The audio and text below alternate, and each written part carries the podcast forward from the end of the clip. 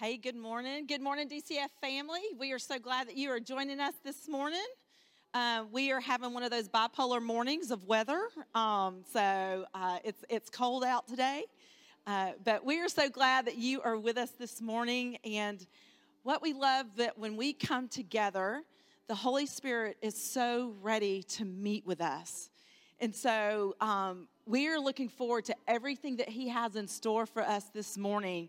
Of bringing healing to our hearts, of bringing um, vision for our future together, how He works in and among us and through us all together. So this morning, one of the things that we do know is how the Lord does love to speak to us through the Holy Spirit. We have an overseeing elder this morning. It's David Woodham and Callie. Um, if you feel something or sense something that maybe it's like, I know the Lord talks to me, but maybe He's wanting to share this with the body. Um, we would love for you to come and share that with David. And um, we would love to administrate that with what the Lord's doing, because we know He's always speaking. He has been known from the beginning of time as God the communicator. He spoke. And just like any good father wants to speak to his children, He wants to speak to us and encourage us this morning. And so um, we're going to jump into our worship. Um, welcome to those who are watching us online. And if you will stand with me, we will... Um, We're going to jump right in and love on our beautiful Jesus this morning. Whether you've had a good week or a bad week, um, He is the Lord over it all. And this morning, He is for us. He is fully for us.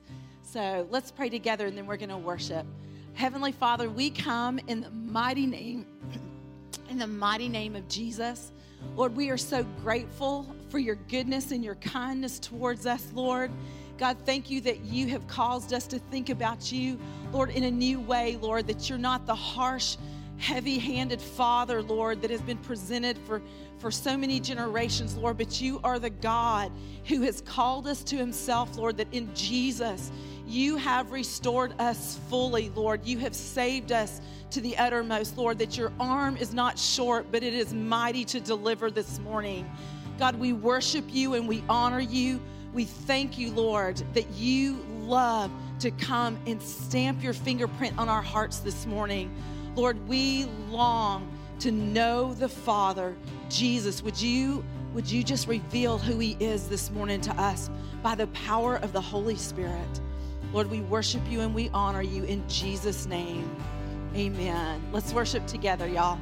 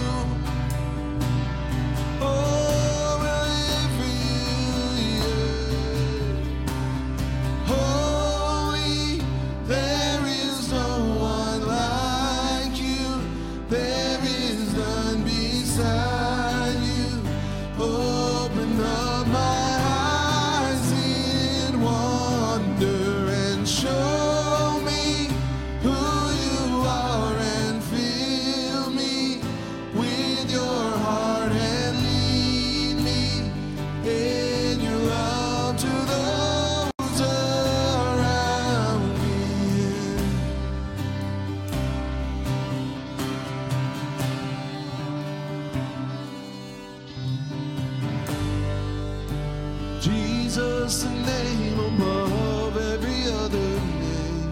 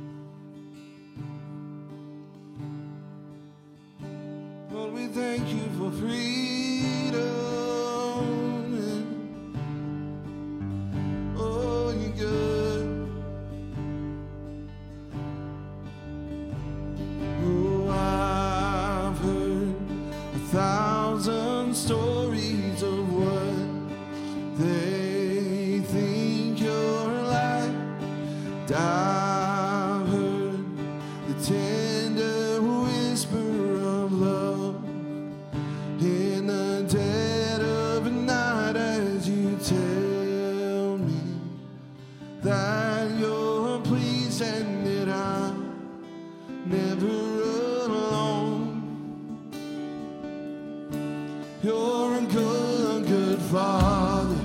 It's who you are. It's who you are. It's who you are. And I'm loved by you. It's who I am. It's who I am. It's who I am. Oh, I've seen many searching for.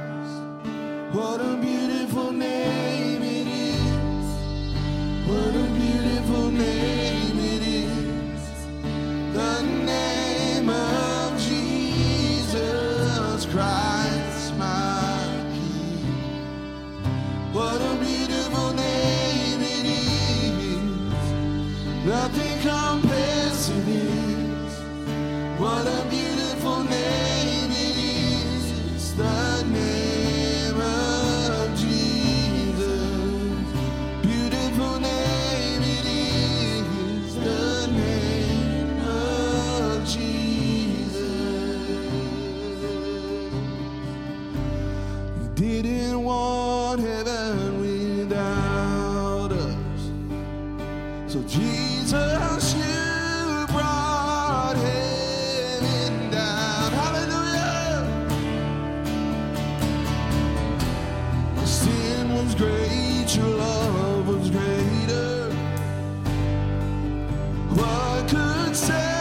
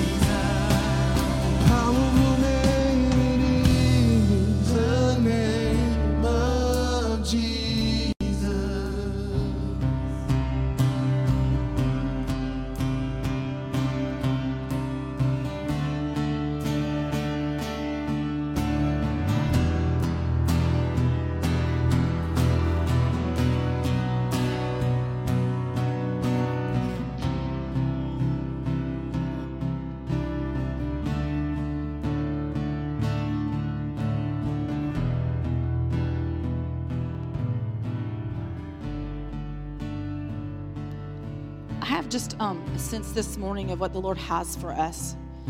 Colossians two fifteen says this, and having disarmed the powers and authorities, he made a public spectacle of them, triumphing over them by the cross. This morning, I don't know what is in front of you and what you are facing, but I do know this. Jesus has disarmed every principality and power and authority that tries to come against you. He disarmed it. If you have a gun and you take out all the bullets, it has been disarmed. It cannot harm you. I know you might could whack someone on the head with it, but it's not, you know, it's not being used for that intended purpose to kill you. And so this morning, as we sing this song, what is it that is the rival that's standing against you in your life? whether it be mindsets, what you're thinking, um, letting go of um, the wrong way you think about who God is for you, letting go of the past mistakes because Jesus has already taken care of those. He's taken care of the ones that you did this morning on the way to church, yelling with your wife and your husband in the car. You know, he is going to do away. He has done away. He's already taken care of whatever you may mess up with in the future. He disarmed every power and authority that comes against you, everyone.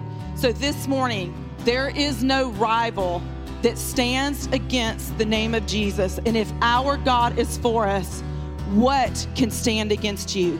And the answer to that is nothing. There is an authority that you carry because of the blood of Jesus. So this morning, will you make a declaration of what is coming against you and say, you have been disarmed. Shame, you have been disarmed. Chaos, you have been disarmed. I declare peace. I declare healing. Whatever it is that needs to be disarmed, do it in this song this morning, okay? Because this is the God who's for you, who fights your battles for you. He's the one who fights battles on your behalf. He's the one who laughs at your enemies. You know why? Because he's already laughed at his own. So this morning, that's who this God is for you. Amen. Cause death could not hold you. The veil tore, come on. You silence the wolves of sin and rain.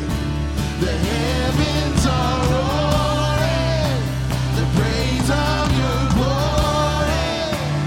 For you are raised to life again. Cause you have no rival. You have no equal. Now and forever, God, you reign. Cause yours is the kingdom. Yours is the glory. Yours is the name above all names. What a powerful name it is. What a powerful name it is. The name of Jesus Christ, my King. What a powerful name it is. Nothing can stand against it. What a powerful name it is. It's the name of Jesus. Powerful name it is. It's the name of Jesus. Powerful name it is. The name of Jesus. Powerful name. The powerful name it is, the name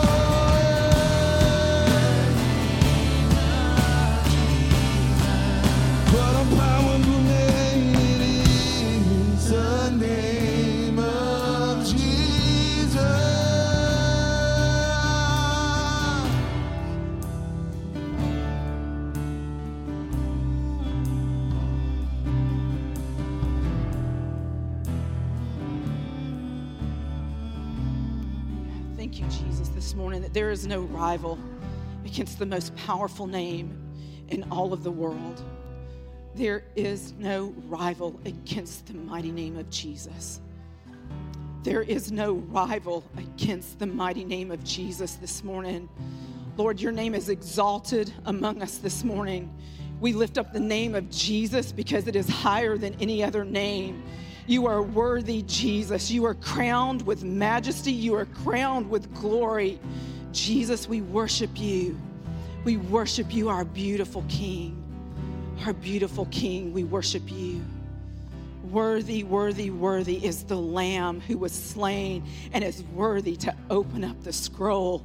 Lord, thank you this morning, Jesus. Lord, we worship you. Yeah, Lord, we worship you. Yeah, the bride and the Spirit say, come, Lord. The Spirit and the bride say, come, Lord. Our hearts are hungry and longing for you, Jesus. the beautiful lover of our soul. Lord, we worship you. We honor you this morning. Jesus, who has disarmed every authority, has disarmed every principality and power that would come against us. Thank you, Jesus, for your victory on the cross, Lord. It is through your victory on the cross, Lord. There is no one who stands against you, Lord. No one, Lord. Thank you, Jesus, this morning. Thank you that we have the God of all creation who loves us, the God of all creation who is for us. And Lord, that he, you have expressed and shown yourself as a loving Father over your people, Lord. Thank you over us, Lord. You are a loving Father that draws us near. Thank you, Lord. Thank you that there is nothing that stands between us and you. Lord, nothing, nothing stands between us and you. There is no separation now because of the blood of Jesus. There is no separation because of Christ Jesus. Lord, we worship you. Thank you for restoring us to all things, restoring us to every goodness of the Father's heart, Lord. We worship you, Jesus. We worship you, Jesus. Thank you, Lord. Yeah, Lord, it is your great name that we pray. And we thank you, Jesus, that, Lord, thank you that the Holy Spirit is this beautiful seal upon us and in us, Lord, that we belong to you. We are yours. We are your beloved. Lord, that sense of belonging and family and knowing, Lord, that is in our very core and our being, God, stamps us with your love, Lord, that you belong to me. You belong to family. Thank you, Lord. Thank you, Lord. Yeah, Lord, we worship you. We worship you, Jesus. Yeah, bless your name, Lord. Bless your name. Bless your name.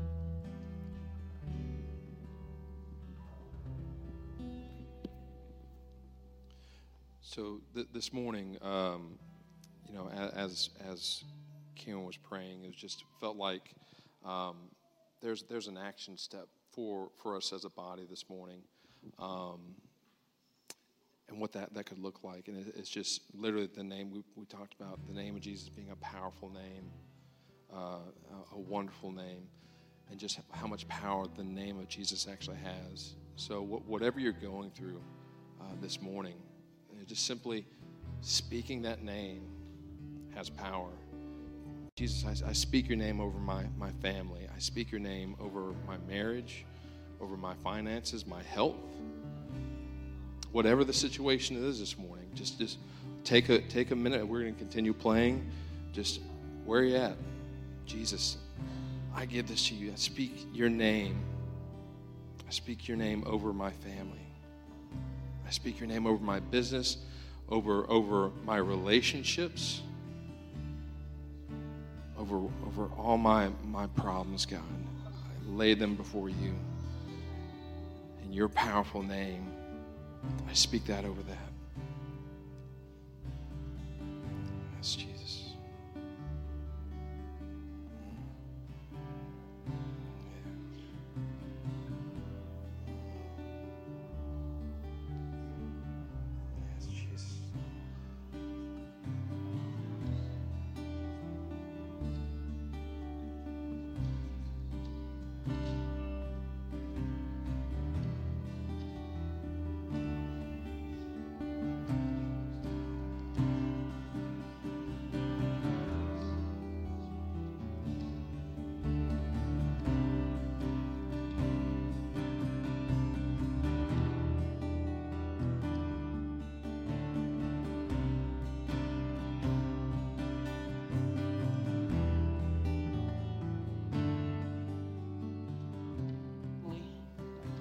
Because we, we're not in it alone. So will you join with me in this action step too? When I when I call out something, will you join me and proclaim, proclaim that name? You know who I'm talking about. Over our marriages, Jesus. Over our marriages, Jesus. over our families, Jesus over our jobs, Jesus over our health, Jesus over our finances, Jesus over every person you see, Jesus over every person we don't see here right now, Jesus over the dreams and visions he has given you, Jesus over this eternity that he has created for all and he has called all to with a loving heart, Jesus. There is no rival, there is no equal. The enemy of us is not equal. He wants us to believe it, but the lion and the lamb has done it. He sits down and he's calm because he knows it is finished. It is finished because of Jesus. Any lies, any doubts, all we have to do is take the first step and say, Jesus. You can stop right now because Jesus. Yeah, this is going on, but Jesus, period. He put the period. I didn't put it. Thank goodness he did. He said, Jesus. Praise you, Lord. We praise you for the name of Jesus. It is done. It is finished. There is no rival. There is no equal. You have settled the facts. You have our past, present, and our future in your hand. It is finished, and it is good. And we love you. We love you for it. Right in the middle of it, we love you. It is finished. Time is not a constraint to you. You know what is here and you know what is coming, and you still say, it is finished. The lamb and the lion don't have to stand up and go to battle. He's already done the battle. He said, it's all right. You can sit down. I got it. Jesus has it all. That action step together is powerful. And sometimes we need each other to say, remember all that, but Jesus. Grace and power are intertwined. Jesus.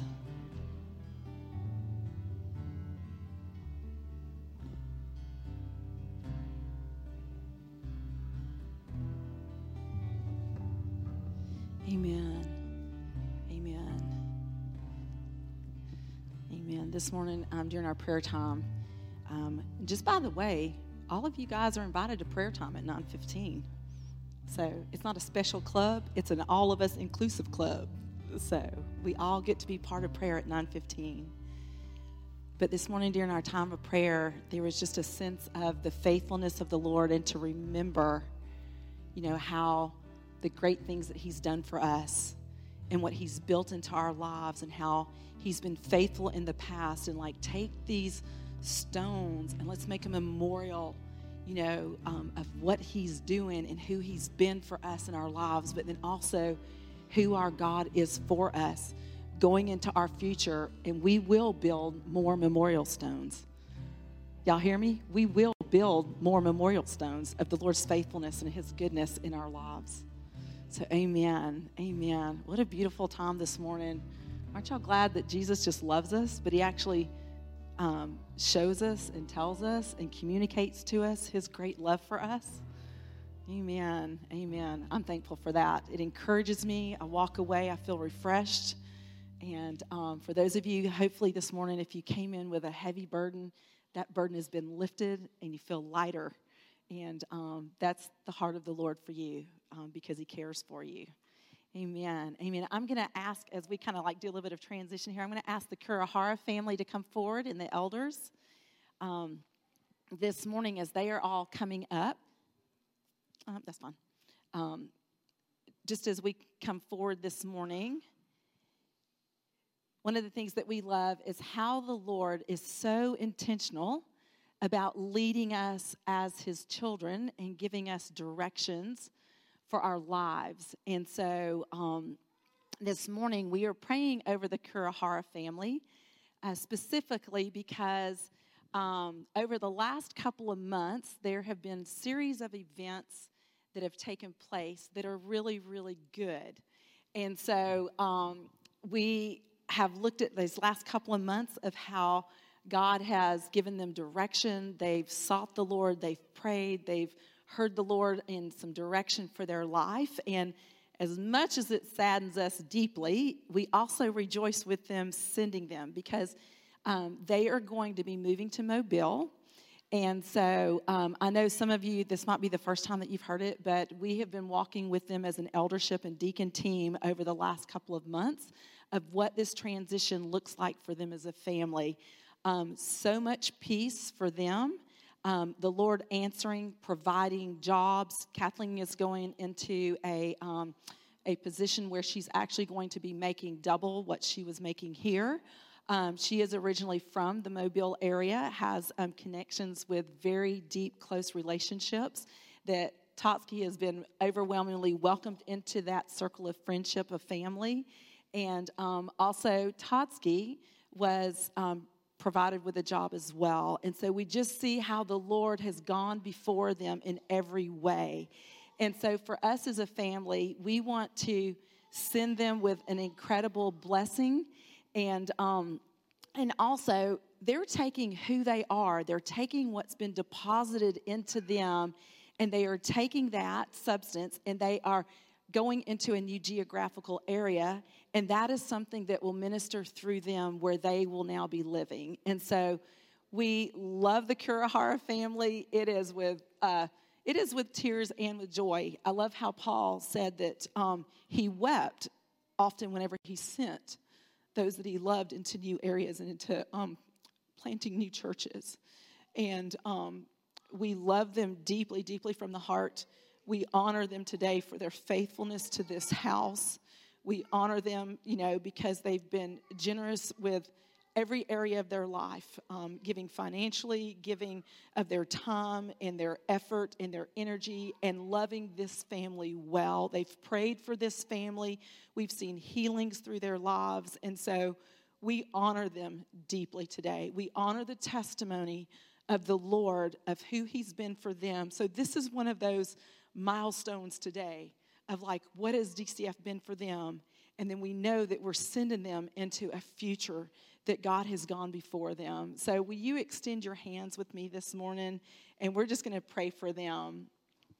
Heavenly Father, we just thank you so much for the Kurahara family. Lord, I thank you for family. Lord, I thank you that they are a part of us for all of eternity, Lord. And God, we bless them, Lord. We thank you that you are the God who goes ahead of them in this venture into the new day and the new season that you have for them, Lord. God, we bless them with every provision that is needed there um, as they go into Mobile, Lord, that they would find their community of people, that they would find their new um, spiritual family, Lord, where they both receive and they both give out into that, that um, area, Lord, and into that local body of believers, Lord. I thank you that this morning over their lives, Lord, your word declares that we live in an ever-increasing kingdom, Lord. And so, God, would you increase the kingdom of God in them and through them in this new location and in this new season, Lord. We bless them, Lord. Thank you for their faithfulness to this house, Lord. It is who they are, Lord. And thank you for the faithfulness that they will be in their local church in Mobile, Lord. We honor them and we bless them in the mighty name of Jesus. Amen. Amen. So this morning, um, you are welcome to hug their necks. I'm going to just plug this for them. They are finishing up packing today and tomorrow, and they are going to pretty much be packing up and leaving on Tuesday. So you want to get great hugs today for this family. Tell them you love them, and then be able to help them if there's, find out from Kathleen, like where you can help for the next couple of days. Uh, we also have another uh, travel that's coming up. Karen is actually going to be going to Chiang Mai, Chiang Mai, Thailand Um, she's leaving. She, this is uh, the last Sunday before she leaves. And so the story is about five years ago, she had a heart to go over uh, in Chiang Mai. They do a conference with World Without Orphans. And it's just a, it's an amazing organization. It, it, it's something in, in the context of COVID, there was trouble getting help to families all over the world, as we all know. And, uh, and this organization, which is a, a strong, Uh, godly biblical organization, but is also connected to a lot of the secular organizations worldwide, international, that's helping. And so she got to be a part of a support process. She went over and, and was praying for people and helped supporting the conference about five years ago. And so she's continued that relationship. And then this year, she's uh, she's going over and she's been asked to speak in the conference. And so she's going to be speaking in a, one of the breakout uh, sessions there.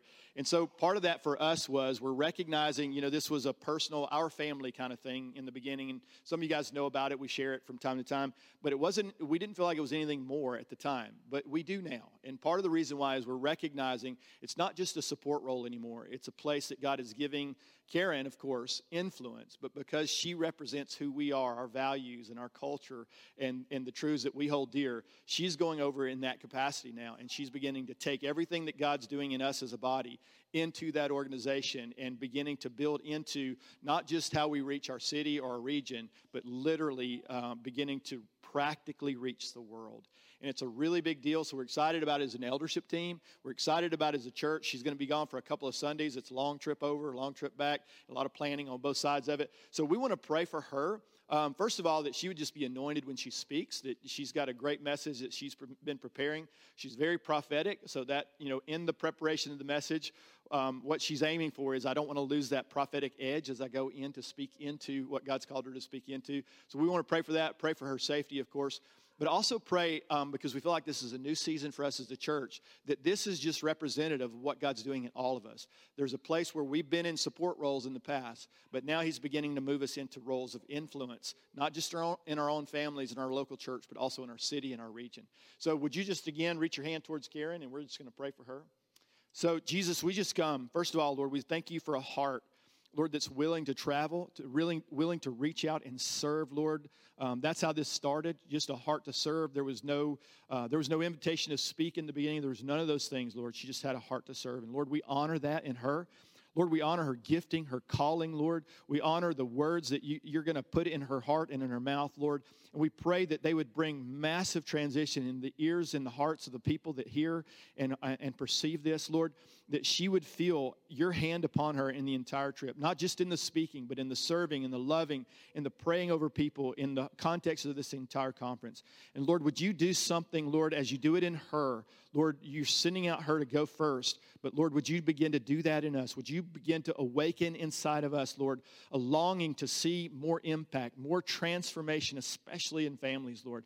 Would you do that as you're doing that in her? Lord, would you begin to cause that to happen in D C F as a whole, in our lives individually? And, Lord, we trust you for every good testimony, every good word that comes out of this. Lord, bring this to the nations, Lord. That's what you're doing. You're bringing grace and truth and power, Lord, and transformation to the nations.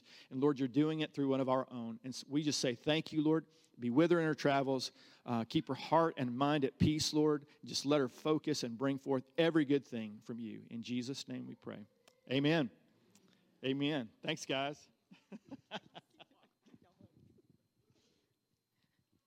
Amen. Amen, you guys. Thank you. If you're if you're with us for the first time, you know, um, we like to call some of this stuff family business. And so you get to see what real life among this local body looks like. So um, if you are a guest with us, go to D C F dot com, do your connection card, and we would love to hear your story and how your story fits into our story and what God's doing um, across the world and what he's doing with us really locally as well as um, globally. So um, thanks for being a part of that. Um, we are doing community group. So we're going to say, I'm going to say that again, we are doing community group. So this particular semester, we are actually bringing everyone together. It is going to be at our home on Friday nights, and you can get all the details on our website. It is food, so it's everyone bringing something to share. It is family connection. It will be worship nights. It will be community service. It is going to be fun and laughter and bouncy castles for kids sometimes. Okay, so I'm just throwing that out there. That's a little teaser. So, but what we know is that God is about building community and family.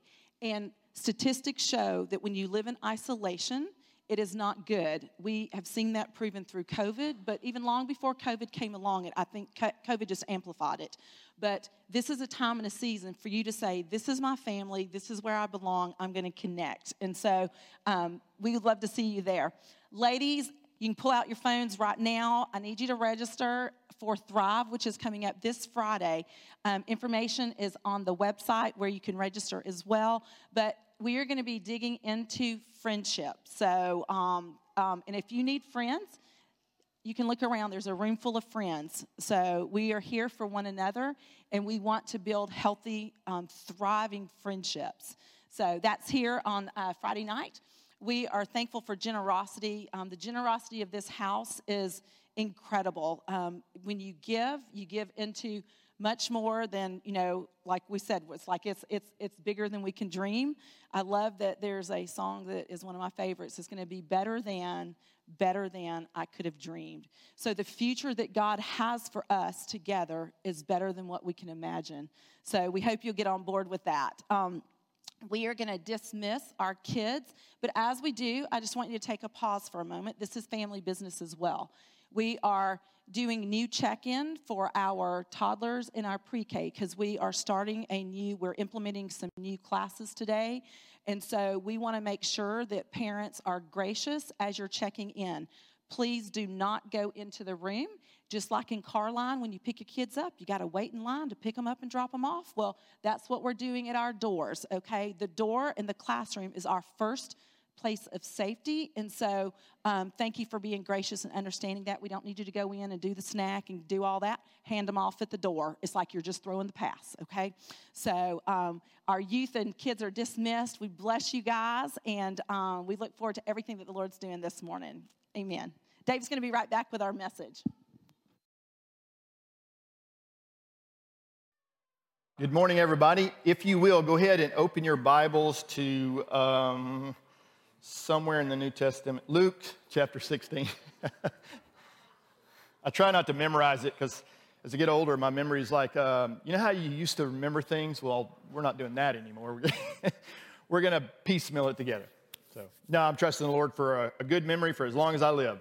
So we have been doing uh, a series, started a series last week, Um, called Kingdom Economics. And so we've been talking about how to invest the capital that the Lord has invested in us. And so we kind of opened the door a little bit a little bit last week about capitals. We're going to get into that a little bit today. We're also going to talk about how we can get those capitals, what God has given us to invest, how we can get them out of order, and what that can mean to our life, and uh, why we ought to try to get those in the correct order. So we're going to talk about several things today. Let me start with um, a statistic. Uh, some of you guys have probably seen this in the past. Maybe some of you haven't, but it's really interesting. And it's this. The medium, median lifetime earnings for the typical U S worker stands at one point seven million dollars. That's a, a research study done by Georgetown University. And so maybe you, maybe in your lifetime you won't make that much. Maybe in your lifetime you'll actually make more. Um, but it doesn't matter. The point really isn't so much about how much um, you get to invest personally. The, the real question is, how will you invest it? Because here's the thing, you, you're not going to not invest that one point seven million dollars. So whatever you get in your lifetime, you are going to invest it. Whether you invest it well or you invest it poorly is the question. We talk about systems all the time at our church. What's really interesting about systems is um, we, we talk about our, uh, our uh, different systems in the church. Uh, financial system, you know, we've got our, our uh, leadership system. We got all these different systems. And the question is never, do we have one of those systems? Even if we say we don't, we have a system. It's it's just usually bad. So if, if you don't have a, a financial system in your in your family, if you don't have a way to invest capital, it's not like you don't have a system. Your system is just really, really bad. And more than likely, someone's taking advantage of you. That's just kind of how that works. Because if you got money, somebody's going to try to see uh, find a way for you to be parted with it. So let me start with a story. Um, my dad uh, grew up in the Appalachian Mountains. And so he had, I think he had a seventh grade education. Um, I, I, It's it was really challenging back then for obvious reasons.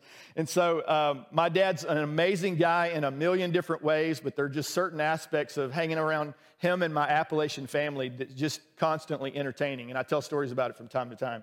But I, I got out of the military in nineteen ninety-one. I was in the Air Force. I'd been in for about six years. And I, and I got out, and I won't, I won't bore you with the details of how all that happened. But when I got out, um, I started working with my dad. And so I had this dream of helping my dad build his landscaping business. I had this heart to be a, a, a landscape architect. And so I was study. I started some studies for that. And so I was moving into it. In the meantime, though, we were just doing the hard work of landscaping, digging holes and that kind of thing. But he had a piece of equipment, um, a skid steer loader. Um, he, he had a Bobcat. Some of you guys know what that is. And so, so that made life a lot easier. Uh, but he, again, he still had that mindset of coming, even though he had his own business, he had that mindset of coming from the Appalachian Mountains and just kind of a poverty mindset. And so when I came back trying to work with him, I'd been a part of one of the largest organizations on the planet, you know, the United States military. Not that it, we did everything right, because we did it, I promise, uh, but we did have systems, and we had ways of doing things, right? And and that was what I was used, used to for about six years.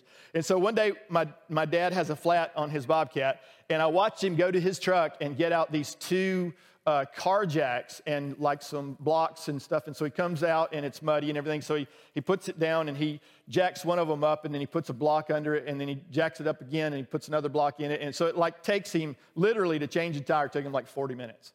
And so I was just doing the math in my head the whole time he was doing this, right? I was like, he makes at that time, he was making thirty-five dollars an hour for his equipment, and then, you know, his operator expense and then all that. And I was like, this is killing us in money, right? It's taking way too long. So, you know, being the genius that I was, I went to Sam's Club, bought a hydraulic jack. I mean, it's not a big jump in the system, but, you know, admittedly, it's a little better, right?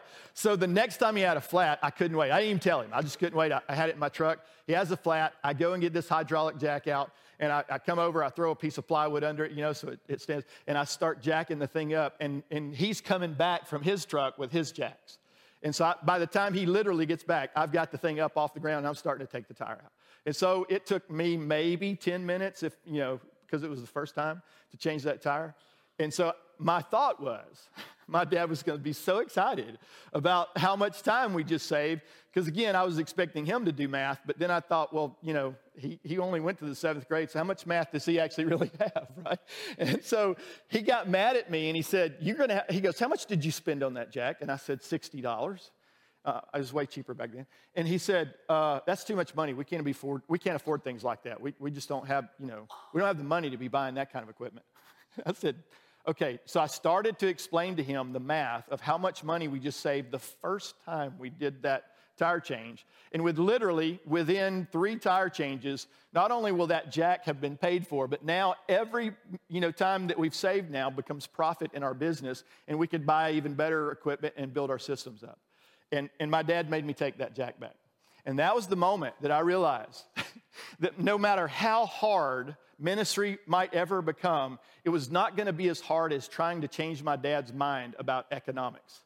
It was just not going to happen. So eventually, I went off to Bible college, and I started, you know, going down that road. And er, that road, and I became, uh, I became an architect, just a different kind of an architect, right? I'm a builder, but I'm just in a, in a different kind of world for that. But, but the whole point behind that story is my dad's mindset.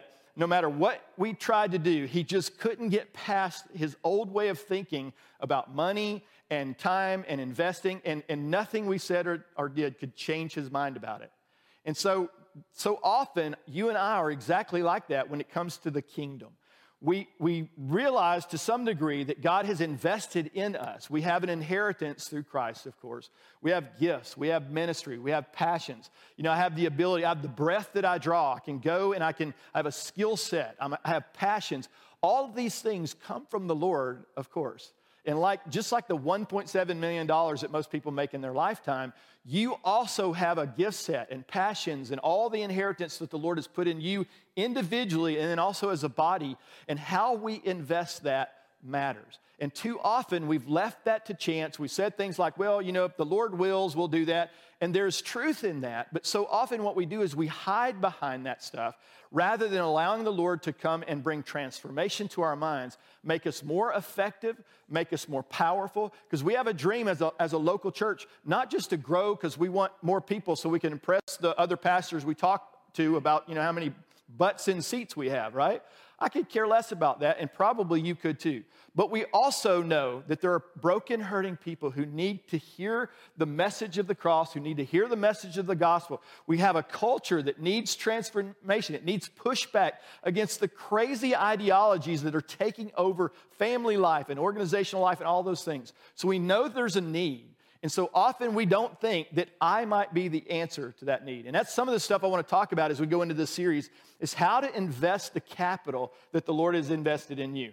So real quick, a re- recap. We talked about last week, what is what is capital? In the short version, in, especially in the, in the culture, is wealth in the form of money or other assets. And that's the thing I want you to fo- focus on. It's not just money, but capital is what other asset of value you have that you can invest into something else. And so we all have those. So there's a great book um, called Oikonomics. It's a strange name, uh, but if you get a chance to look into it, it's by uh, Mike Breen and Ben Sternke. And they really go into great detail about how God uses these capitals in our lives, and especially in our families, so that we can be families on mission. In other words, we have a business that, that, that our Father has brought us into as sons and daughters, right, to help run the family business. What does that look like, and how we invest those capitals? So it's a great book to t- if you want to take a deeper dive. Um, but the passage I asked you to look into was Luke chapter sixteen. We talked in detail last week. This is the scriptural reference where these five capitals are brought out. And so if you're interested in seeing how that, you know, where I got this from, this is where it comes from in the scripture. And so the parable is simple. We're just going to do a couple of scriptures in that parable. But the parable is simple. It starts out with two, two things, really, the parable and then the application of the parable. So the story starts with a wealthy man. He's calling his assist, assistant forward, and he's about to fire him. He's about to let him go because he's mismanaging the funds, right? And so then it, the story shifts now to the person who's about to be let go. He's a steward. He's managing his master's resources. And so the story, again, goes into him facing now Um, imminent unemployment, and then he starts secretly helping his master's debtors take advantage of his master, right? So it's like, it's a really interesting story because it seems like it's a little underhanded, and sure enough, Jesus goes after that in telling the story, and he commends this, this uh, shrewd steward. And some of the things he was doing completely ungodly, and he's pointing that out, and he uses it to, to make uh, some references. So look with me at uh, Luke sixteen eight, and we'll kind of launch from there. So it says, it says, for the people of this world, so he tells the story, and he says, the people of this world are more shrewd in dealing with their own kind than are the people of light. So it's really interesting. He uses that word shrewd. And so, you, you know, so often we in, in ministry, you see people taken advantage of. If you have a really strong mercy gift and compassionate gift in the kingdom, so often people will try to take advantage of you. So as we lead in the body of Christ, one of the things we do when we see people with a high mercy gift is we try to connect them in community and in team with people who don't necessarily have a high compassion or mercy gift. And what that does is it creates a tension where in the connection and relationship with other, other gifts, you don't get taken advantage of as much. And so I we were joking last night with some friends. Um, Karen and I don't score very high when we take the gift assessment, you know, in the kingdom. We don't score very high on mercy. Karen scores higher than me, obviously. And uh, but but but mine is like on a scale of one to fifteen. Karen might be a three or four. Seems seems low, right? I, I don't even scale. Like I, I'm like I'm like. Z, can you score a zero in mercy? Um, I, I think I have a one. That's what I score in. So here's the thing about that. You're thinking, oh, great, my pastor doesn't have any mercy. No, no, no. I'm required to show mercy whether I have a, the gift of mercy or not. See how that works? And so that's powerful because, again, you might say, I'm not a leader. Yeah, you're you're called to show leadership and walk in leadership whether you're gifted for it or not. All that means is mercy for me is harder than it might be for you. But leadership is easier for me than it might be for you. So it doesn't matter. We're still called to do these things. But what's helpful is knowing what your gifts are, knowing what some of these capitals are in your life, so that you can be a wise, a shrewd manager of the capital, and you don't get taken advantage of by the world, by, um, you know, uh, um, uh, trying to think of the right word, immature, broken, hurting Christians, right? Because that can happen in church world too. So it's a contrast, and this is what he's going after. He's saying unbelievers are wiser in the things of this world than believers are in the things of the world to come. So it's not just they're wiser. That's not what he's saying. That's not true. Because he tells us to be wise as serp- serpents, right? But as gentle as doves. So the world might not be gentle as doves. They might be wise as serpents, right? but the gentle part, they're going to get wrong. But that's the call that we have. We don't lose the wisdom, but we gain the kindness and the goodness of God and how we use that wisdom to invest these capitals. But it's an interesting contrast, because what he's saying is that believers are, are better at the things of this world than you and I are at the things in the next world. So what does he mean by that? It's really interesting contrast. And really what he's going after comes out in the next verse. This is verse nine. He says, I tell you, use worldly wealth to gain friends for yourself. Did Jesus just tell us to buy our friends? Yes, he did. But how we do that is way different than how the world does it. The contrast he's saying is the world knows how to use capital. They get shrewd, but here's what they're doing. They're using it for selfish gain. And so the whole picture of this is the steward that's that's doing, that he's commended for being shrewd, but not for misusing, not for misusing the master's wealth, right? Because it was it was never his wealth in the first place. He was stewarding someone else's wealth. And he's saying to us, hey, the world's really good at certain things. You ought to also be good at those things, but don't be like them in the sense that they're only doing it for this world. You need to understand that all the capital that you have to invest is not to get you a bigger house, car, or, or whatever. That, that's fine. It's, it's, you know, we say it all the time, we're fine with you having money as long as money doesn't have you, right? That's the difference. But to capture this concept of I've got to get better, wiser, more shrewd in how not just to live in this world, but how to take this world that we're in and use it for the next, right? So he's saying the wealth that you have in this world, it's not yours. God has given it to you. Every good thing you have has come down from the Father of lights. What he's saying is, I want you to use that wealth not for temporal things, but eternal. Not for worldly-minded things, not for your own personal success and gain, but to move the, the temporal things that you've been gifted with into the things that are eternal. And so we talked about, we're going to get into it in just a second, about the wealth that God has given us and, and the capital and what it looks like. But remember in the Sermon on the Mount, in Matthew six, Jesus said, lay up treasures in heaven. Why? Because in an eternal context, the things that, that can steal your wealth in this world, rust and, you know, and, and a robber coming and taking it, all of that changes the moment you take this season in your life, this temporal time, however many years you've been given, and using that to build into eternity. So I preached a series one time called The View from Eternity. And the whole idea behind it was, is because we're on this side of eternity, we, we act like we can't see that side.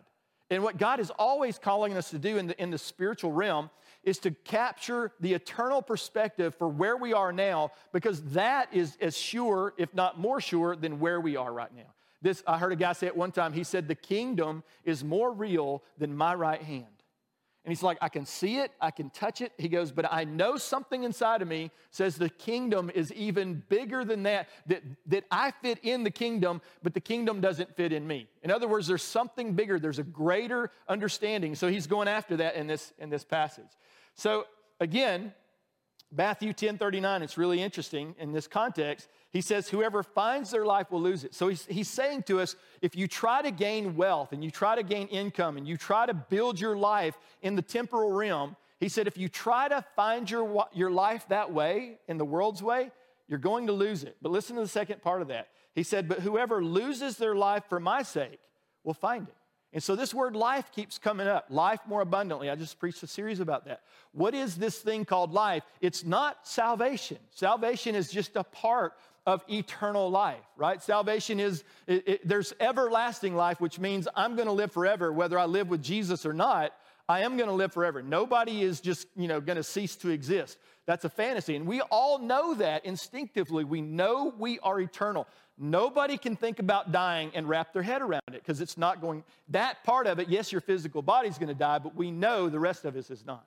And so Jesus is going after that. He's saying there's a context that you, if you're not aware of it and you don't live from this context, you're going to be taken advantage of. You're going to lose. Everything that you build here is going to go away, right? You ever see somebody uh, like hauling a U-Haul behind the hearse on the way to the, you ever see that? Because it... It's a meme, literally, because it's it's just pointing out the fact that you're not taking anything with you. Another scripture says, naked I came into the world, naked I'm going out. Like, I'm glad that they dress people in suits, right, or whatever nice clothes when they put them in the casket, but that suit's not going with them, right? Naked we came in, naked we're going out. So let me talk about the, the capitals, and I'm just going to be brief because if you want to go into detail, we're, we're going to get into each one of them later. But I talked a lot about that before. But the, the, the list, according to the order God pour, poured out in this particular passage, and last week we talked about that, um, is really important. If you get the order out of line, it's going to be it's going to mess your life up. So here's spiritual capital is the one we're trying to all, all get to. Jesus is saying, trade everything else for spiritual capital, right? It's the single most important thing. It's eternal. It's the one thing that you are going to take with you. So uh, the way we define it is simply this, how much spiritual equity we have to invest. What Jesus would go away to pray. He'd be with his Father. He, he would, he would, he'd read the Bible. He memorized, according to their tradition, by the time he was thirteen years old, he'd memorized the first five books of the Bible. So he knew, he knew the Word of God. He was the Word of God. We get all that, but he invested on a regular basis into his relationship with his Father, into prayer, into fasting, into seeking God, and he would minister power, right? He would minister with wisdom and power because that's the currency of what we call spiritual capital. And then relational, how much relationship with others we have to invest. And that depends on you. If you are um, if you are an extrovert, you tend to be able to build capital in relationship a little bit easier, but not really, because if you don't, if you're not aware of how much of an extrovert you are, you can actually do yourself an injustice and turn people off rather than bring them in, right? So so so don't think, oh, I'm an introvert, so I don't I didn't get as much capital. Yes, you did. It just might be harder for you, right? So just keep that in mind. But uh, relational capital, the, the currency is friends and family. Right? And really, it's it's family because that's what friends ought to come, what they ought to look like in the kingdom. So Jesus invested three years of his life with twelve guys, right? One of them went bad, but he invested twelve years. I mean, three years of his life with twelve men. Now you go read that. It, even that he invested even more capital into a few. So you see the you see the the three, you see the twelve. You see the one hundred twenty that was there at the book of Acts. You see the multitudes. And so you see Jesus investing in relational capital in different ways. And you do that too, whether you realize it or not. Or you don't invest in capital. But you have to you have to understand that you are either going to invest in it or, or, you, or you don't. And to the degree that you have relational capital changes how you're able to live your life. Everything in the kingdom, this is true of everything. In, in the business world, you're trying to make money, but you still have to have relational capital because no business happens outside of relationship. No kingdom work happens outside of relationships. Why we're emphasizing community group, right? Plug in, plug in. It's like, well, I'm uncomfortable. Well, get over it, right? I'm uncomfortable doing a lot of things Jesus asked me to do. It turns out he really didn't care sometimes about my comfort. Why? Because what's on the other side of that comfort is way more valuable than your comfort, right? So it, this is relational capital, physical capital. Again, going down the list, how much time and energy we have to invest. Its currency is ours. And, and health. So your physical capital is what you're bringing to the table. You invested physical capital this morning by showing up. By show, coming here and being a part of this, you invested physical capital. So you're in, in some ways, you are investing the physical capital by being here into spiritual capital. You're saying, I'm going to transfer this time and energy, right? This time that I'm spending here this morning and receive some insight, connect relationally with other believers. Um, I'm going to see God work through these capitals. And as I invest in each one, the, it keeps compounding. We're going to get that in just a second. So physical capital is, is the time and energy that you have. Uh, currencies, hours, and health. Intellectual capital is how much creativity, ideas, and knowledge we have to invest. And its currency is concepts and ideas. You see, you see that in the, in the uh, story of the shrewd manager. He says, I know what I'll do. I'm too, he goes, I'm too... weak and sissified to work, right? I can't do that. So I, I know I don't have a lot of physical capital, but I can invest some of this, this other capital into these relationships so I have a place for me when my when my master fires me, right? So you see him, in, it, this idea was, I know what I'll do, was an intellectual capacity. It was an intellectual capital that he was investing in the situation, the circumstances of his life. And we do that all the time. Um, when you get when you get ready to go to dinner, like we always do this on Sunday morning, I have a trick that I use. Like we'll say, hey, you know, let's go grab something for lunch because a lot of us kind of, you know, put our money aside for the week because we know we want to connect on a Sunday morning, have lunch with, with other people.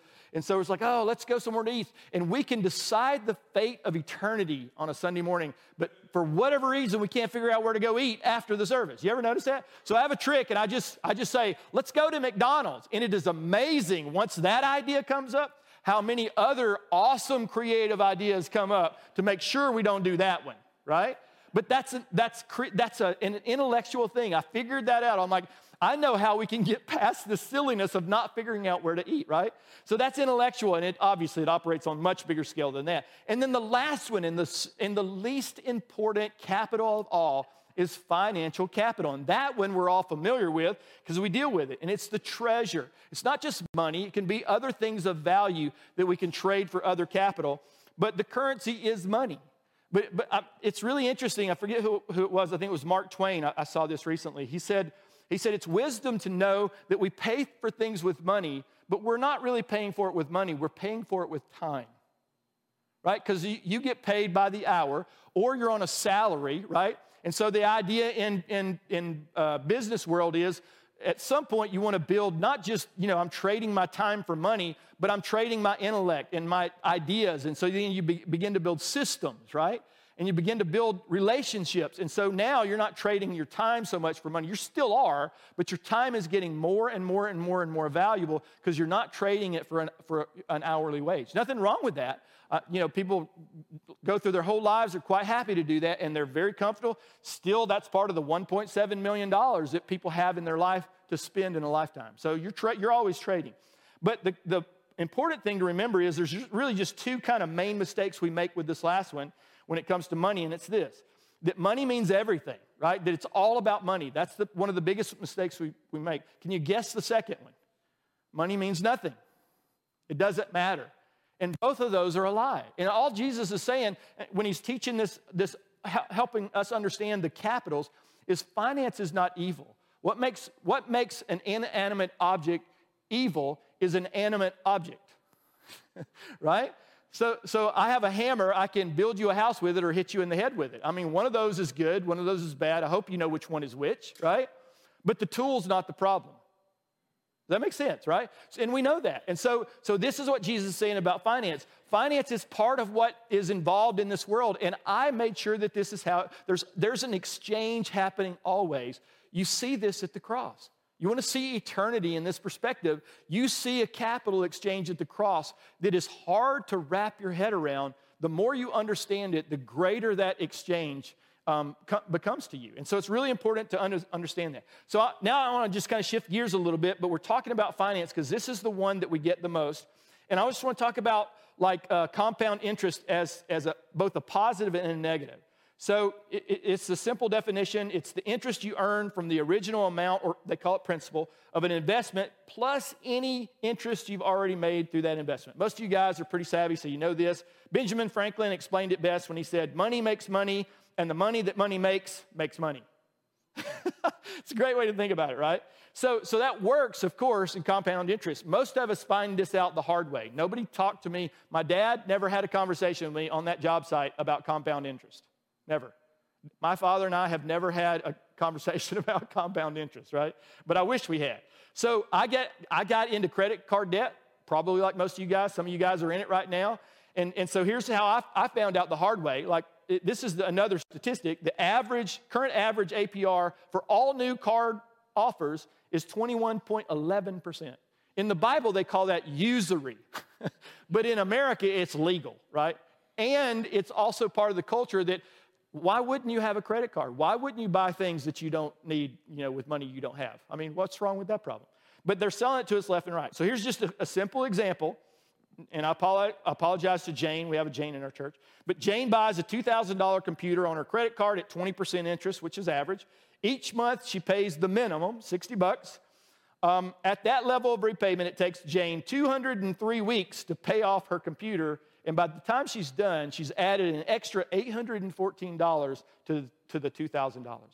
So she's paid almost half again what she paid for the computer that has depreciated every single year. And by the time she gets it paid off, it's not worth the twenty-five hundred dollars or twenty-eight hundred dollars that she's invested in. Now, what's it worth? It's a paperweight, right? So maybe not the best way to invest money. I mean, we have to buy computers, I get it.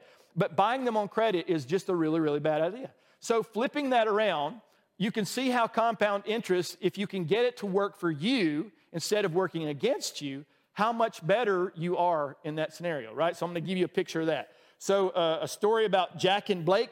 Um, this comes straight from Dave Ramsey, the you know holy venerated saint of Christian finance. Some of you guys know who he is. So, uh, and it's a great example, but it's, you know, the numbers are rounded off, so don't take it like as a perfect real world example. But here's the idea. So you can see the, kind of the graph. But Jack starts investing. So the picture is Jack invests two thousand four hundred dollars a year, right? And he starts when he's twenty-one, and he ends when it's when he's thirty. So he invests two thousand four hundred dollars a year from the time he's twenty-one to the time he's thirty. And then he stops investing, and he never touches it. That never touching it part, really important, right? So nine years go by, right? Um, and then Blake, Blake catches, Blake's like, oh, man, I, sh- I I met Jack at the coffee house, and he was telling me about how he's investing. That's probably a good idea. I should do that. So now Blake says, I'm going to start investing two thousand four hundred dollars, but he starts at thirty. So now he invests over his lifetime, two thousand four hundred dollars a year until he's sixty-eight, okay? So when he's done... Um, Jack has invested twenty-one thousand six hundred dollars total in the nine years that he's been investing. And his return when he turns age sixty-eight, he hasn't touched it. Now he's ready. I'm like, I'm going to take my money out and go have a good time, retire. He has two million three hundred forty-nine thousand dollars and some change, right? What about Blake? Blake's hardcore, man. He's been investing way longer than, you know, nine years like the, the other guy. He's been investing now for thirty-eight years at two thousand four hundred dollars. He's invested a total of ninety-one thousand two hundred dollars. You'd think his return would be much, much greater, wouldn't you? But here's what he gained, one million three hundred seventy-seven thousand dollars and some change. So why is why is that? I mean, this is so important. If I wish I could have got this when I was young. But you see, the difference is starting early. Why? Because that's the way compound interest works. It's you, whatever you put in, now they pay interest on that the next year, and now it's a little bit more, and the interest now comes on that total, and then you do that every year, and he did it for nine years, and just in nine years, compound interest, by the time he was sixty-eight years old, doubled his income, and he never invested another dime after the age thirty. Now, I have a problem with that. I'm like, why did you stop investing when you were thirty, Jack? Because obviously, you, what would have happened if he would have continued to invest two thousand four hundred dollars a year for the rest of his life? Do you think he could be a generous Christian? Right? Well, Blake needs to be generous too. He could, he just might not be have as much capacity. This is the power of compound interest. And here's why this is so important. I, I quoted Warren Buffett last week. Uh, another venerated saint. uh, but never, he said this, never invest in a business you don't understand. Here's the challenge, I think, with most of us as believers. We don't understand the kingdom. We go to church. We do all kinds of things. We read books. But if we're honest, we don't study, as the Bible says, to show yourself approved. A workman that doesn't need to be ashamed. He's not saying study is going to save you. People read into that because they haven't studied the Bible, right? It's not grace at all. That's not the new covenant. But study does something. Understanding the way God works, the way he meant for you to work. Do, the Bible says that, that when you get married, that you're supposed to dwell with your wife with understanding. Now, I've been doing that for over thirty years, and it is not, it's easy for her to understand me. But understanding my wife is a lifelong pursuit. Like she invested nine years and she's a multimillionaire. I'm going to invest the rest of my life and I'm never going to catch up with her ability to understand me, which is why God speaks to the husband. Make sure you dwell with your wife with understanding. Here's what's fascinating. God didn't say try to understand women. He's like, that's impossible. I mean, like I made them. I know you're never going to understand women. But a lifetime, you can understand one. Right? That's a side note for all you guys who are married. But here's why that's so it's so powerful. If you don't invest in your marriage, right, will you have as successful, will you have what God intended for you to have in marriage? And the answer is one hundred percent no. If you don't invest in your children, if you don't invest in relationships, if you don't invest in the things God says are better, because, again, that's a trust issue. And you're like, that doesn't make sense. Lord, your ways are not my ways. And God's like, I, I've, I've said that. Like numerous times in the Bible, I've said, my, your ways, they're not like mine. My ways are higher than your ways. What your problem is, is not trying to understand my ways. You can understand a lot of that in this lifetime. It's trusting them. When you know he said it, do you trust it? And so that's something we're going to go into. So anyway, compound interest, interest works both ways, but here's the kicker. It works in more than one capital, right? So it doesn't just work with money. It works in um, intellectual capital. Ideas create other ideas that create bigger ideas, and ideas explode. In relational capital, you get to, to, together with relationships with other people who have an intellectual capital, and you put five people in a room and try to come up with ideas. Do you think you'll come up with more and better ideas than if you're by yourself? Right? We all know this is true.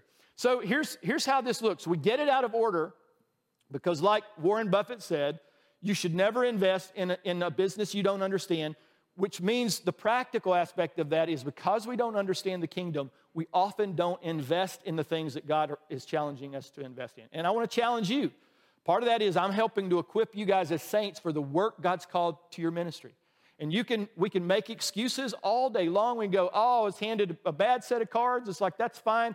But it's a whole deck. You got some low cards and you got some high cards. Play the high cards. Don't worry about the low cards, right? Everybody gets that because we live in a broken world.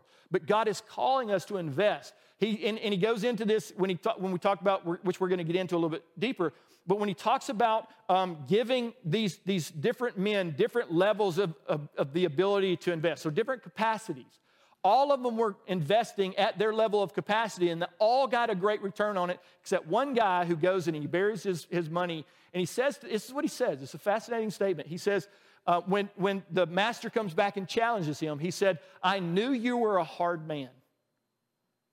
And so part of that parable is not just about the finances and investing the capitals, all that's true.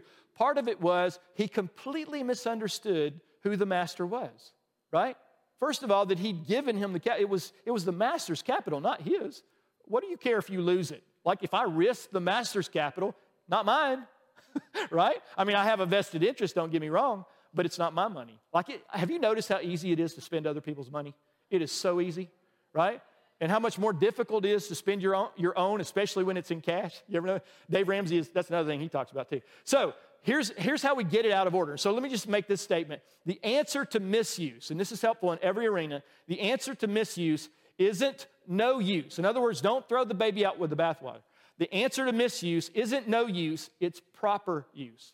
And for some of us, we've been hurt. We've been, you know, we've had some bad experiences, whether it's in church world or relationship or intellectual, you know, any, any of those arenas. And because of that, we've swung the pendulum hard the other direction and said, you know what? I'm, I'm, I know God's a hard man. He's, you know, he's, he's put me in these circumstances. I'm just not going to play the game. You're playing the game. That's what we, we, we keep messing this up is like me saying I'm not going to be a part of it doesn't actually mean I'm not going to be a part of it. Right? I'm still going to be a part of it. It's just not going to go well. The better thing is to go, hey, man, I've made some mistakes. I maybe don't understand this, but I'm going to learn and I'm going to grow and I'm going to invest the capital that God has in me. And then my expectation is as I get to know God, he's a good God. And his investment in me is good gifts that he's already poured into me. And the more I pour those into the, the capitals the way he designed them to be poured into, the greater my inheritance grows both here and there, right? The Bible says that, that, that there's going to be rewards for the believer. We haven't gotten into that in a big way in a, in a long time at D C F, but there's truth to that. And people say, well, that's not the reason to do it. The reason to do it is because you love Jesus. one hundred percent agree. But I'm also going to get a big house, right?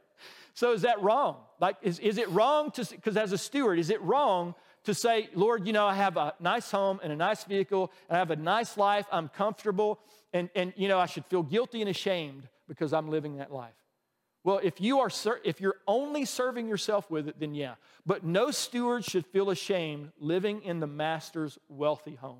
Does that make sense? I'm not. It's not a prosperity gospel. It's just recognizing if I do God's thing God's way, I actually get his result. And it's powerful not just for me and my family, but it turns into God is a God of more than enough. So that means everything that he pours into me begins to be in abundance and flows over into every relationship and every arena that I touch. And that was his design from the, from the get-go. So let's just look at how we get these things out of order. So I'm just going to put a couple of pictures up here of the right way. I'm going to keep that as a reference point, the kingdom way, and then the wrong way. So the first one is, what does it look like? What does capital, these five capitals, look like in the business world? And so they, in, in the business world, the tendency is to switch. The spiritual's on the bottom now, and the finance is on the top. In the kingdom, it's opposite, right? So so just kind of how it normally goes, and again, it's not one hundred percent, but financial, intellectual. So financial is the goal. I want to make money. Intellect is what I get. I go to school, not for the sake of going to school. I don't care about that. I want to get a better degree. I want to get an M B A so I can make more money. That's kind of how they think about intellectual capital. And then relational capital is they know they have to have relationship to do business. Uh, if financial capital is above relationship capital, do you think they will spend their relationships to gain money? Do you think they're willing to sell you out if they can get a profit? The answer is one hundred percent yes, right? So then there's physical, because it's okay to work seventy-hour work weeks as long as you're making money. That greed is the one thing in the in, in the Western world that we all, that's the one sin everybody says, yes, we can do that, and it's totally okay. Make a bunch of money, have a really nice house, nice car. The other one is caffeine. I don't want to get into that, but that's the that's the drug of choice as Christians. We don't even talk about that. But you understand what I'm saying? We look at this and go, okay, physical capital, it's okay to give your life away to make money. But is it, right? Is it? So you see these guys at the top of their business game, and how many marriages have they had, right? Do they know their kids? Do their kids know them? What are their kids like, right? See what I'm talking about? And we, and every one of us pictures somebody when we see that. But that is also us in a, a lesser scale if we subscribe to how these capitals are dealt out. So here's an example again. Um, it's acceptable to sacrifice your health to gain all this. So that's the physical capital too. That you, you know, you're so stressed out that you have a heart attack at fifty something, and you're like, what happened? It's like, that, I don't understand why. I ha- yes, you do. You know exactly why that happened, right? So here's another one. This is academia. This is this one's interesting. This is a This is a, a big challenge in our world today because, you know, our universities are a mess right now, but nobody wants to admit that that's true. But in this in this s- scheme of things in academia, intellectual capital is the top. So if, if you get a P H D, I have friends who have P H Ds and some friends who are going after their P H D, it is a lot of work, like not a little bit of work. It's it's ridiculous. It's crazy, crazy, crazy hard work, right? But but if you gain a P H D, why are you doing it? What's the motivation behind getting that high in academia? And, and part of the answer is because intellect is the highest form of capital. The, the ideas and the exchange of ideas in university, that's the biggest thing because, again, their compound interest on ideas is every idea, well, it's supposed to be, every idea that's crea- that's that's uh, realized, then that becomes the, the, the stepping stone or the launching pad for the generation that comes behind. In other words, whatever you do, your kids should never have to experience the challenges you had, right? They can launch from your shoulders and, and keep that going generationally, and that's a picture here. So here's an example. Again, you'll spend vast amounts of money to get a P H D, but it's seen as a worthy investment because intellectual capital is valued more highly than any others. But look at it. Intellectual financial capital, why is that one so high? It gets you intellectual capital, right? You're paying, you're using money to pay for that. Relational is part of it. Physical. Why is spiritual at the bottom? Because really smart people can be the dumbest people you've ever met. And part of that is they don't believe Jesus has anything to say about life. So they just buy whatever lie has been told them in the intellectual world about the spiritual kingdom, so it has zero value. Guess what happens with that? At the end of their life, whatever they poured themselves into, does it really satisfy the needs in their soul? And the answer is no.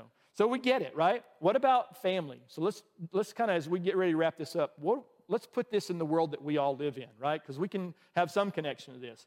So what, what capital-driven culture have you created in your family? And here's the thing to remember. Whether you meant to or not, you've done it, right? And so some of this is, maybe there's some things as we finish this message out that the Lord's going to say, you know, these are some things you need to undo. You need to go back and repair this. Go back and, and rebuild appropriately if you've been building inappropriately. So what does it look like if your family has an, academic, an academic achievement culture? You will stress grades higher than anything else. And some of you guys came up with that. Statistically, Asians in America score higher on everything, right? And and and it's not because Asians are smarter, although most Asians I've met are smarter than me, but I, I have to work that out in my own personal life. But but statistically, it's because the culture, the Asian culture as a whole, stresses academia in the younger in their younger years. It's the same thing when you when you test Americans against some other aspects of the world. It's not that other people in the world are smarter than Americans or Americans are smarter than them. That's not the case. It all comes down to what's the culture that drives it. And that's how we fall in that list, right? So that's an example. Um, you have to be successful in school. And because of that, because of that, statistically, Asians make more money on as a whole than any other racial group, for lack of a better term, or cultural group in, in America. What about family culture that va- values athletic opportunity? Who comes to mind when we talk about that? Like, I mean, for me, um, it was a famous golfer, and I still have pictures of him at like three or four years old with his dad out there going, hit it harder. I'm like, oh, God, that poor kid, right? Now, did the kid grow up and be the greatest golfer that ever lived? Sure. How many marriages has he had? Right? He's one of the wealthiest men you'll ever, ever come across. How's that working out for him, right? And again, I'm not picking on the guy. What I'm saying is that that culture drove something that was, and and, and there, there's accomplishment there. So we can't belittle that. That's it's helpful. We're, we're not trying to belittle the, the accomplishment. What we're saying is, what would it look like to trade those kind of capitals? Um, there's a story um, of, of a guy. This is back in the, um, I think it was in the thirties or forties. Anyway, he was it, the, the the there's a movie made about it, Chariots of Fire. Some of you guys remember.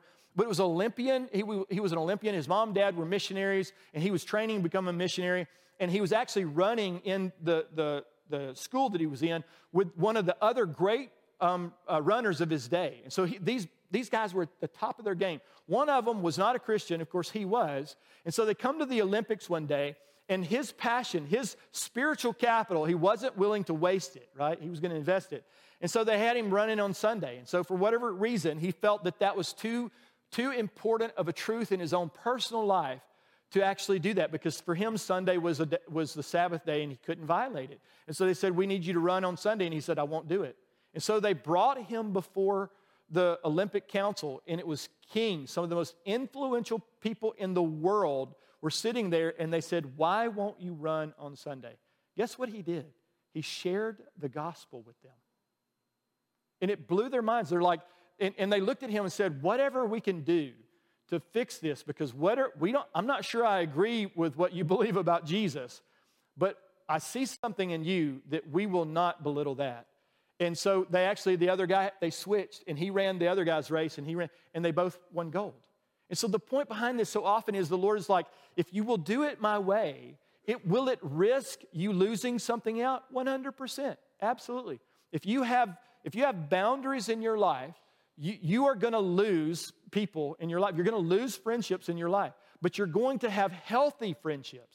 The friendships you lose if you have healthy boundaries are not going to be healthy friendships, let's be honest. And that's not a bad thing, right? We'd love to keep them all. So these stories about how to exchange your capital as a family, they matter. If physical, if you see that your son has the ability to maybe, you know, get a scholarship, that's wonderful. And there's nothing wrong with pouring into physical capital. It's just, do you have it in order enough to where you've done that and you put that at the top of the heap when his relationship with God was the most single most important thing, not just for this life, but the life to come. So as I close, I just want to say this. This is the life of a disciple. It's about investing in all of the capitals, all of them, learning and growing in these, but investing in them in the proper order. And so we're trading temporal things for eternal things. Matthew thirteen says, the kingdom of heaven is like a treasure hidden in a field, which a man found and he covered up. Then in, in his joy, and that's a beautiful phrase, in his joy, he goes and sells all that he has and he buys that field. Jesus is trying to help people understand the value of the kingdom is far better than the value of anything else you're going to find in this world, right? But the difference is, this is eternal. This other is temporal. This temporal one is easy to see. This one is not so easy to see, which is why you have to lean into it. And he says, here's how you know. This is a clue that you've discovered it. He says it's a joy to sacrifice a temporal thing for an eternal one, right? it becomes a joy. That's how you know that you have discovered. When you are willing to do something crazy for the kingdom that the world doesn't understand, and you're able to do it with joy, right? There's something powerful about that. So there's a story I shared, a, a quote last week from a guy named Jim Elliott, who was a missionary. And in nineteen fifty-six, a great story if you've never looked at it, these guys agreed to go and reach this unreached people group. And what was interesting about this people group was they were incredibly violent, not just to the other tribes around them, but to them to themselves as, as well. And so they go into the Ecuador, so in eastern Ecuador, and they eventually make contact from above through a small plane, connecting with, they drop gifts, and so it's a process. And then they finally say it's time to connect. They fly in. There's a big river there in eastern Ecuador, and there's a like a sandbar. They land on it. It becomes base camp. And go read the story. It's really interesting. Over a couple of days, they begin to make contact.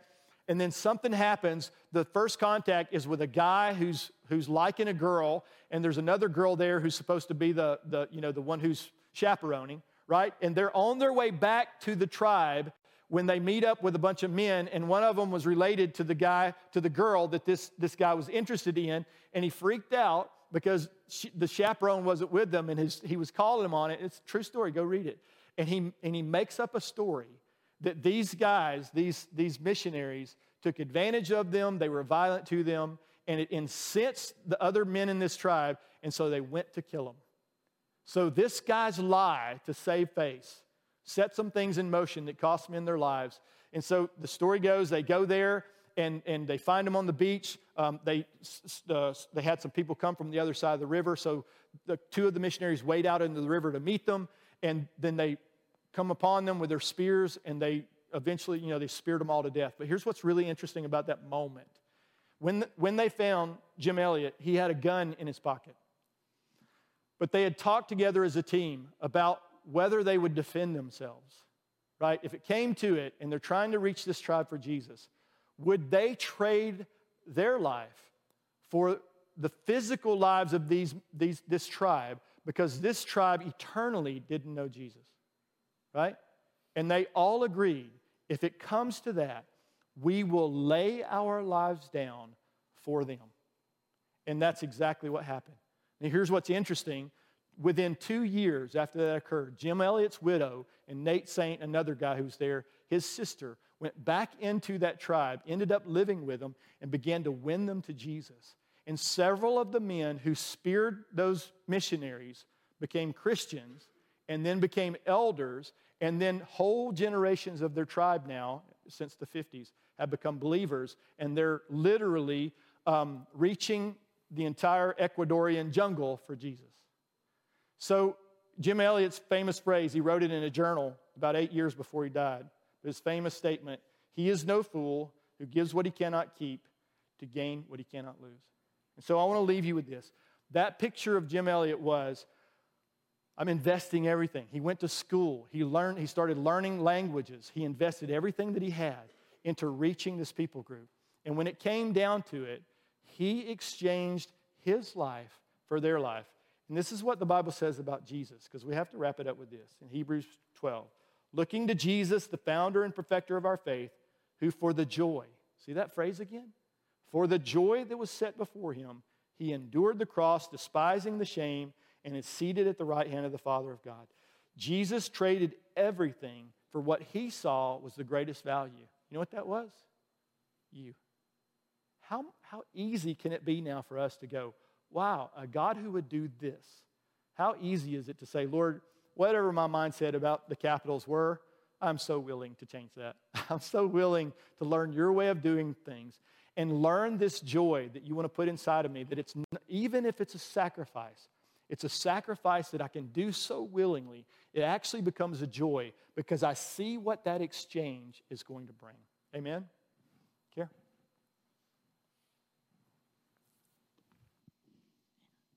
What a great message this morning on the capitals. Um, and we hope that um, whatever's out of alignment, that in this message, you begin to align it with what the spiritual capitals are. And um, just to clarify, David and I both know that the kingdom of God does live within us, and it, that realm is expanding. Um, if you heard that it's not within us, it is. It's just that it's so much bigger and broader. So um, just to clarify. Um, this morning, we spent some time praying for you, praying for this time together. And we're going to have some words that are going to come up on the screen, some phrases. If any of those resonate with you, we would love to pray for you. Our ministry team is going to go ahead and come up front. And um, the other thing, if anything in the message resonated with you and you'd like to have prayer about that, about what these capitals are and how you need to shift some things, we'd love to pray for you for that.